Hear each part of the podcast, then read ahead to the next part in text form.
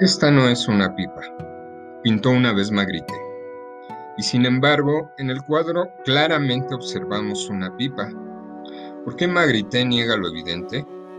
Si en el cuadro claramente vemos lo que la inscripción nos está negando, una pipa. Esto no es una pipa, sino la representación de una pipa, el dibujo de una pipa, técnica óleo sobre lienzo. ¿Por qué Magritte dibuja una pipa y dice esto no es una pipa? Magritte dijo alguna vez, mi propósito al pintar es hacer visible el pensamiento. Pero en realidad, o más bien, además, lo que hizo fue fragmentar y disociar la representación, el lenguaje, la realidad. Lo que Lacan nombraba el nudo de Borromeo, lo real, lo simbólico y lo imaginario. Buenos días, tardes o noches, bienvenidos al episodio número 13 de Arte y Psicología. Estamos en una emisión más, en un nuevo episodio de, de Arte y Psicología aquí en el podcast.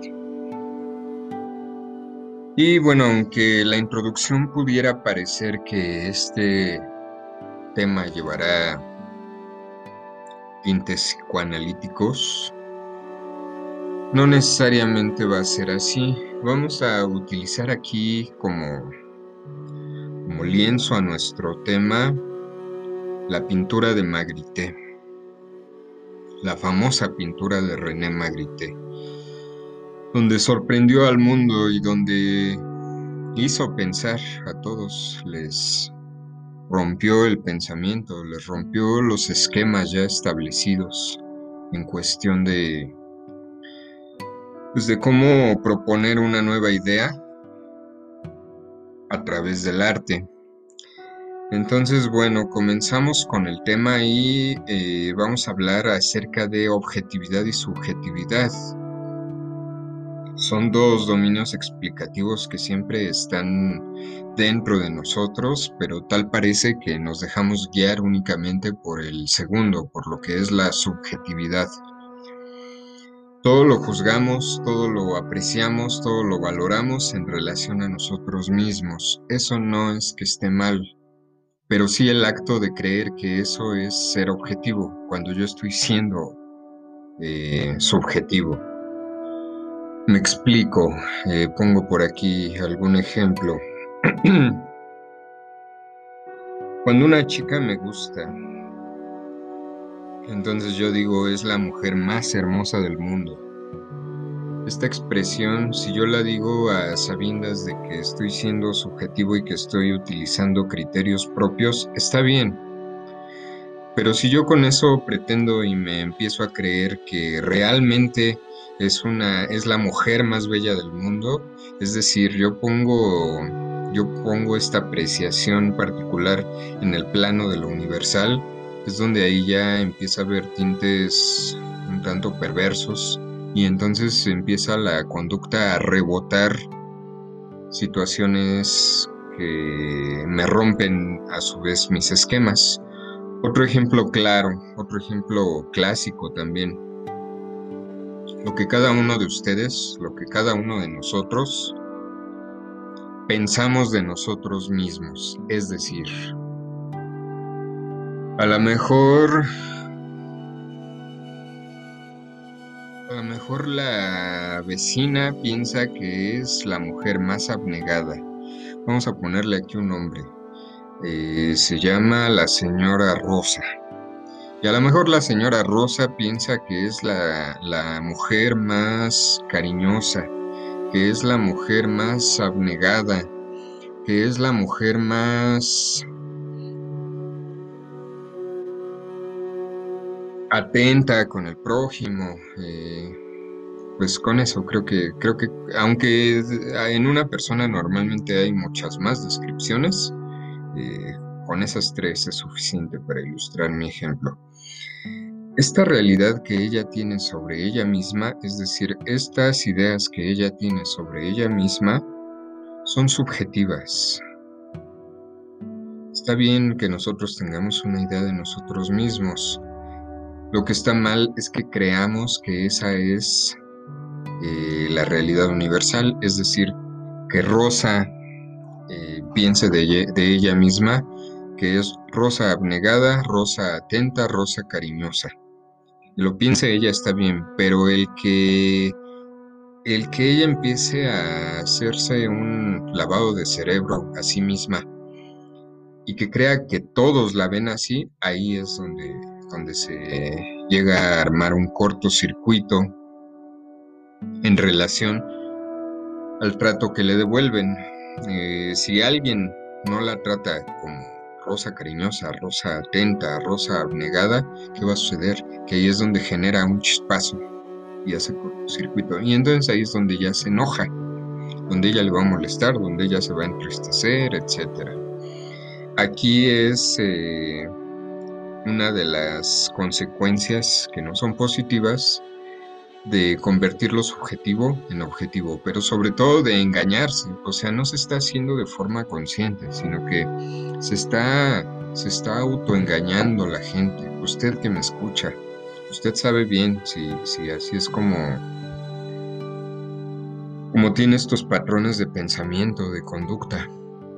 Y esto en el momento, si se hace costumbre, después choca. Por eso llegan después los las caídas de 20 graves.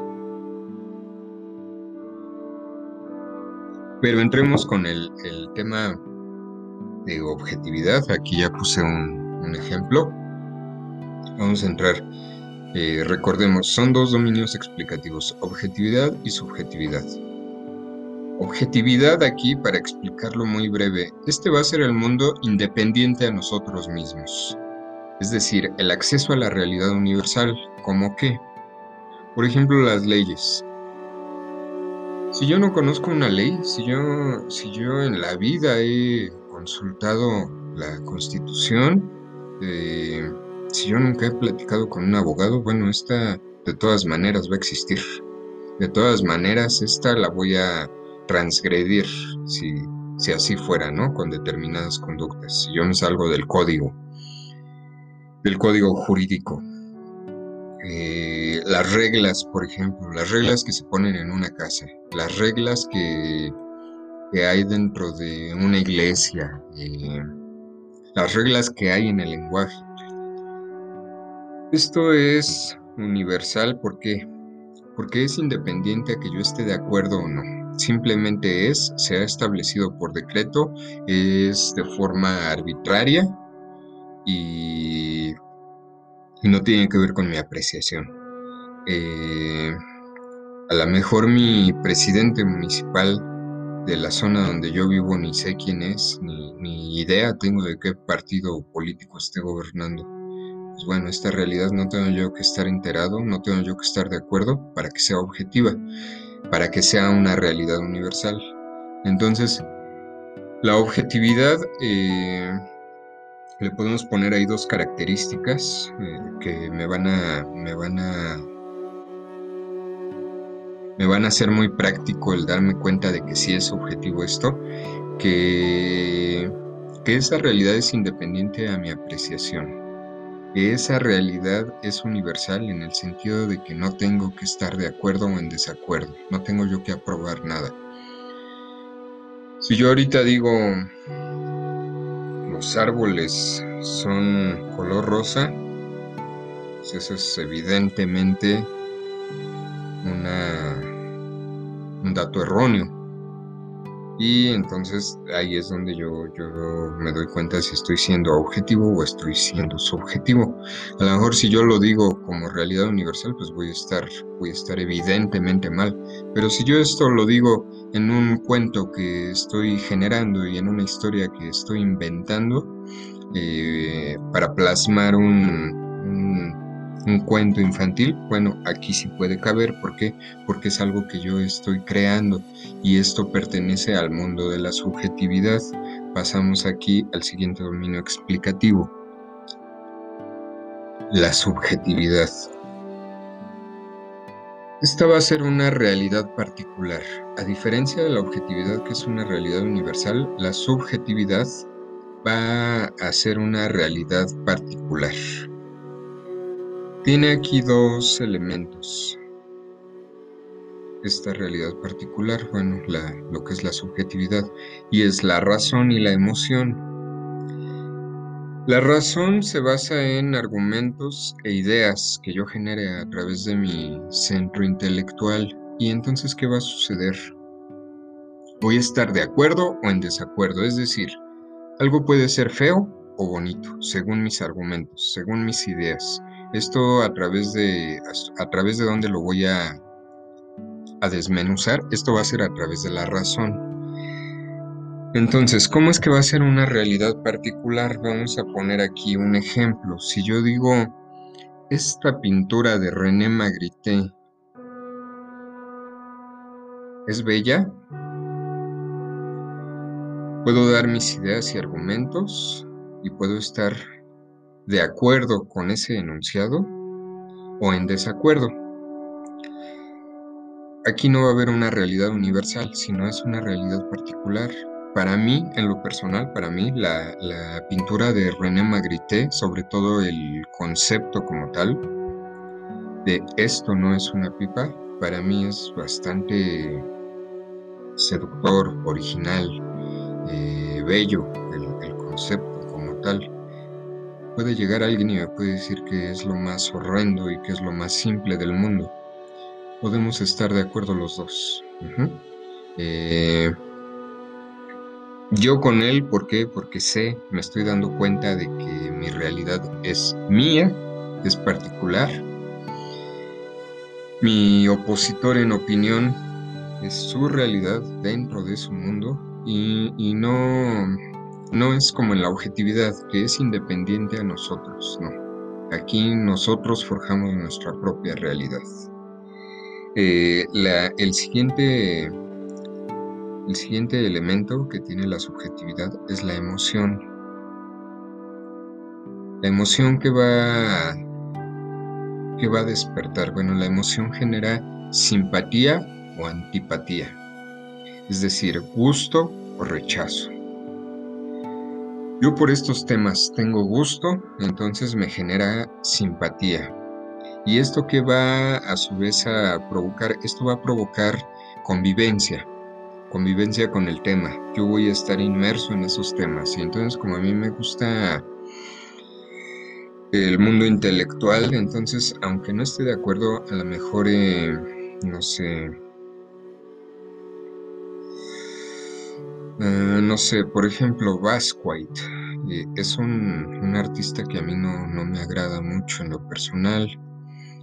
Sin embargo, voy a querer investigar sobre su obra, voy a querer estar fundamentando mis ideas en por qué no me gusta.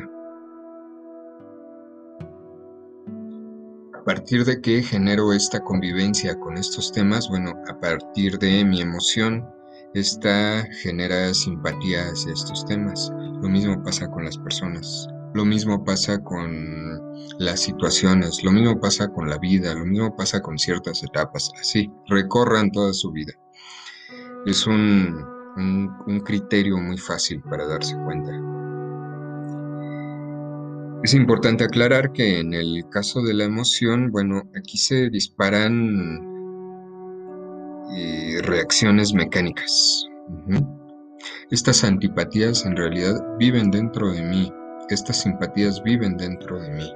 Entonces, es para pensar cuando una persona, aquella clásica antipatía hacia una persona, pues esta antipatía vive dentro de mí. Y esto que va a generar, a veces ni conocemos a la persona, y esto ya está destruyendo la potencial convivencia que pudiéramos tener. Usted piénselo. La comunicación es, digamos, el, primer principio o uno de los primeros principios de civilidad que el ser humano genera cuando hay interés. Si usted tiene interés por una persona, va a tratar de generar comunicación, ya sea a través de un mensaje, ya sea a través de saludarlo, eh, cualquier tipo de comunicación, hasta un hola. Si usted no tiene simpatía por una persona y por el contrario tiene antipatía, entonces ni siquiera va a haber respuesta de usted hacia esa persona o viceversa. Esta es igual una forma muy fácil de darse cuenta cuando hay interés. Si no sé, a mí me gusta alguna, alguna mujer, alguna chica, le escribo y me empieza a responder, pues bueno, veo que hay algún interés, no, no necesariamente que haya el mismo interés, a lo mejor romántico, pero hay un interés, puede ser de amistad, puede ser, etcétera. Si de plano no hay respuesta, es porque no hay comunicación y está negando esa convivencia. Obviamente, la gente no piensa todo esto que yo le estoy explicando, la gente lo hace a través de activaciones mecánicas. Por eso a veces la gente se siente mal y no sabe ni por qué. A veces se siente muy feliz y ni se cuestiona porque eso es muy rico, muy agradable sentirse bien. Pero cuando se siente mal, alguna persona que tiene trabajo, como decían, sexo, dinero y amor, lo tiene todo y se siente insatisfecha. ¿Por qué razón? Pues no sabe por qué, porque son activaciones mecánicas. Todas estas rutas que yo le estoy explicando la gente no las piensa, sino que se le activan, conocerá mucho de su profesión, conocerá mucho de hacer negocios, de generar lana, pero no se conoce a sí misma, no conoce hacia adentro. Esa conciencia que aquí siempre se ha motivado a, ese autoconocimiento, esa conciencia interna de qué sucede dentro de mí, qué sucede dentro de usted, es lo que la gente no conoce, no se conoce a sí misma. Entonces, bueno, para aterrizar esta, estos dos dominios explicativos, objetividad y subjetividad, vamos a utilizar precisamente esta obra de René Magritte de una manera muy breve, de una manera muy simple. Vamos a analizarla a través de la objetividad. Aquí, por ejemplo, recordemos, la objetividad que, ¿cuáles son los parámetros? ¿Cuáles son los criterios? Bueno, es un mundo independiente a mí. Aquí, ¿cómo puedo yo describir esta obra? Bueno, de acuerdo a la objetividad, es una pintura. Simple. Me gusta o no, es una pintura. Cumple con los criterios establecidos, con las reglas establecidas para que se considere una pintura. Aquí si se dan cuenta estoy generando una realidad universal. No importa que estén de acuerdo o no. Es una pintura, simplemente. Eh, por ejemplo, para yo desde la objetividad decir que es una, una pintura agradable o desagradable, me voy a criterios de estética. ¿Por qué? Porque entonces ya voy como palomeando varios, varios criterios establecidos, es decir, voy como delimitando todo este, todos estos criterios y entonces esto yo ya lo voy volviendo objetivo. Así es como se generan las leyes, así es como se, se realizan los juicios, a través de criterios muy objetivos. Así es como se debieran al menos de, de, juzgar ciertas situaciones, por ejemplo jurídicas, a través de criterios objetivos. A veces se hace a través de corrupción. Bueno, ese es otro tema que aquí en su momento también platicaremos. Regresamos con esta obra. Esto no es una pipa de René Magritte. Ahora a través vamos a, a situarnos en la subjetividad bueno, esta va a ser una realidad particular a través de la razón y a través de la emoción. Recordemos que estos son dos elementos de la subjetividad.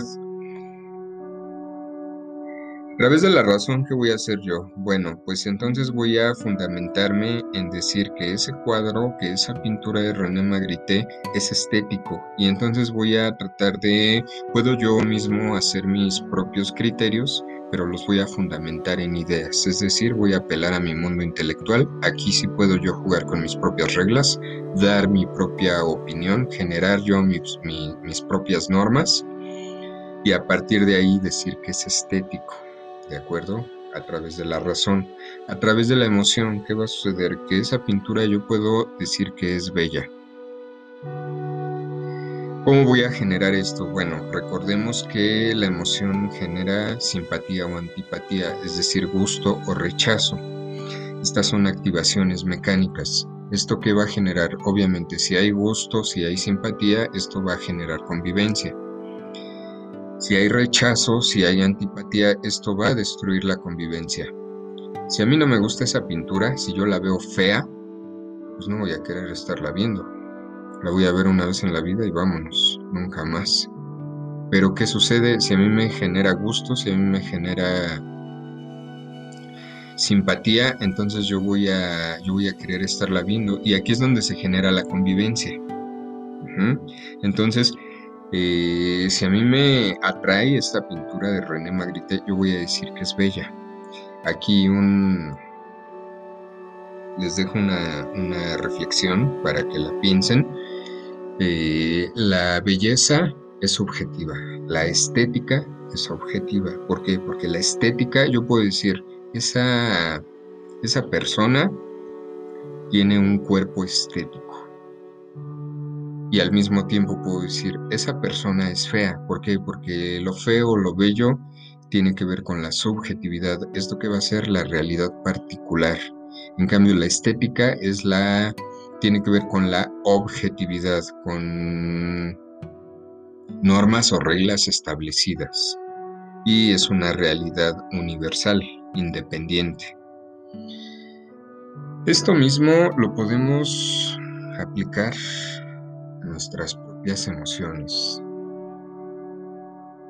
Si yo empiezo a ver en el ejemplo que yo ponía al inicio, si yo me empiezo a leer a mí mismo,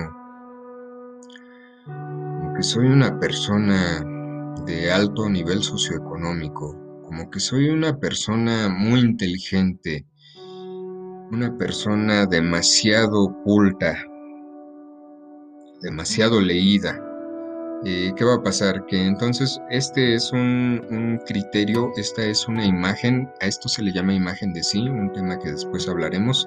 Esto va a ser un criterio subjetivo en cuanto a mí. Está bien que yo, que yo tenga, yo puedo pensar lo que yo quiera de mí, pero ¿qué pasa? Que si yo empiezo a creer que esa es una realidad universal, en el momento en que llego a la carnicería y el señor de la carne, yo le hago la plática, no me trata como yo pienso que deben de tratar a una persona culta, a una persona de alto eh, nivel socioeconómico, a una persona inteligente y muy leída, pues entonces aquí es donde va a llegar ese cortocircuito que yo les, yo les mencionaba. Esto sucede mucho en, las relaciones eh, interpersonales. Pero ¿qué sucede otra vez? Las personas no se dan cuenta de toda esta ruta interna, simplemente tienen ese tienen muchas ideas subjetivas y esto se les hace se les empieza a hacer hábito que se convierte en costumbre y después esto ya se convierte en una mecanicidad, es decir, se disparan gustos y rechazos antipatía o simpatía, lo cual genera romper o crear la convivencia, pero sin darse cuenta por qué. Sienten algo, sienten ese gusto, sienten ese rechazo, sienten esa simpatía, antipatía, pero no saben por qué. Es por eso tan importante este tema, objetividad y subjetividad. Aquí utilizamos una una obra de arte. Recuerde que la, página es Arte y Psicología. En las terapias utilizamos mucho el arte, pero no como una corriente alternativa. Utilizamos el arte como un, una forma de hacerle pensar, de hacerle entender, de, de que despierte. Aquí está un claro ejemplo. La obra de René Magritte se está utilizando para que usted visualice perfectamente bien cómo se genera esa objetividad o subjetividad. Ya lo mencionamos en relación de la obra. Esta obra, ¿qué, pasaba en aquella época? Ya en, el, la introducción se mencionó. Es un, el dibujo de una pipa, tal cual, pero Magritte, ¿qué hizo? Puso ahí, esto no es una pipa. Estamos nosotros tan habituados a nuestros pensamientos que nuestro pensamiento ya es, un, es una costumbre Nuestra costumbre es un pensamiento, pero recordemos que un pensamiento tiene que tener elementos alejados a la emoción. El pensamiento para llamarse pensamiento tiene que discernir el sí con el no y normalmente lo que llamamos pensamiento, lo que mucha gente cree que es pensamiento y da por hecho que es pensamiento, en realidad es una simple asociación que adorna con lenguaje. Esto es lo que trató de romper Magritte en su tiempo. Al ver yo una pipa y que me diga, esto no es una pipa, pues, ah, caray, como que algo raro hay, ¿cómo no va a ser una pipa? Entonces, ¿qué? Y entonces, ¿qué sucede? Que, que el espectador se quedaba viendo y pues no, no entendía. Hasta que, hasta que se dijo, esto no es una pipa, esta es una representación de una pipa. Si yo quiero fumarme este tabaco con esto, pues no voy a poder. Esto no es una pipa, claramente. Entonces aquí lo que Magritte hizo es jugar un poquito con eso. Es por eso que elegimos esta, esta obra para evidenciar la objetividad y la subjetividad. Piénselo en usted, reflexiónelo con sus emociones, reflexiónelo con sus pensamientos, si son objetivos o si son subjetivos eso que piensa de aquella persona que le cae mal o de aquella persona que usted ama, ¿será objetivo o será subjetivo? Eso que cree de su pareja, de su jefe, de su familia, ¿será objetivo o será subjetivo? Eh, aquí algunos, algunos criterios básicos que ya mencionamos. Eh, si es realidad particular, si es realidad universal, etc. Bueno, pues hasta aquí llegamos en este, en este episodio de arte y psicología. Eh, dejo los teléfonos para cualquier, cualquier duda que tenga, cualquier, cualquier cita que quiera agendar. Dejo los teléfonos 771 3565 300. Repito, 771 35 65 300. cualquier duda del podcast, cualquier material, cualquier lectura que usted tenga, bueno, con gusto, con gusto le atendemos. Están las redes sociales también, Facebook, Twitter e Instagram. Un gusto amigos y nos seguimos la siguiente semana. Gracias.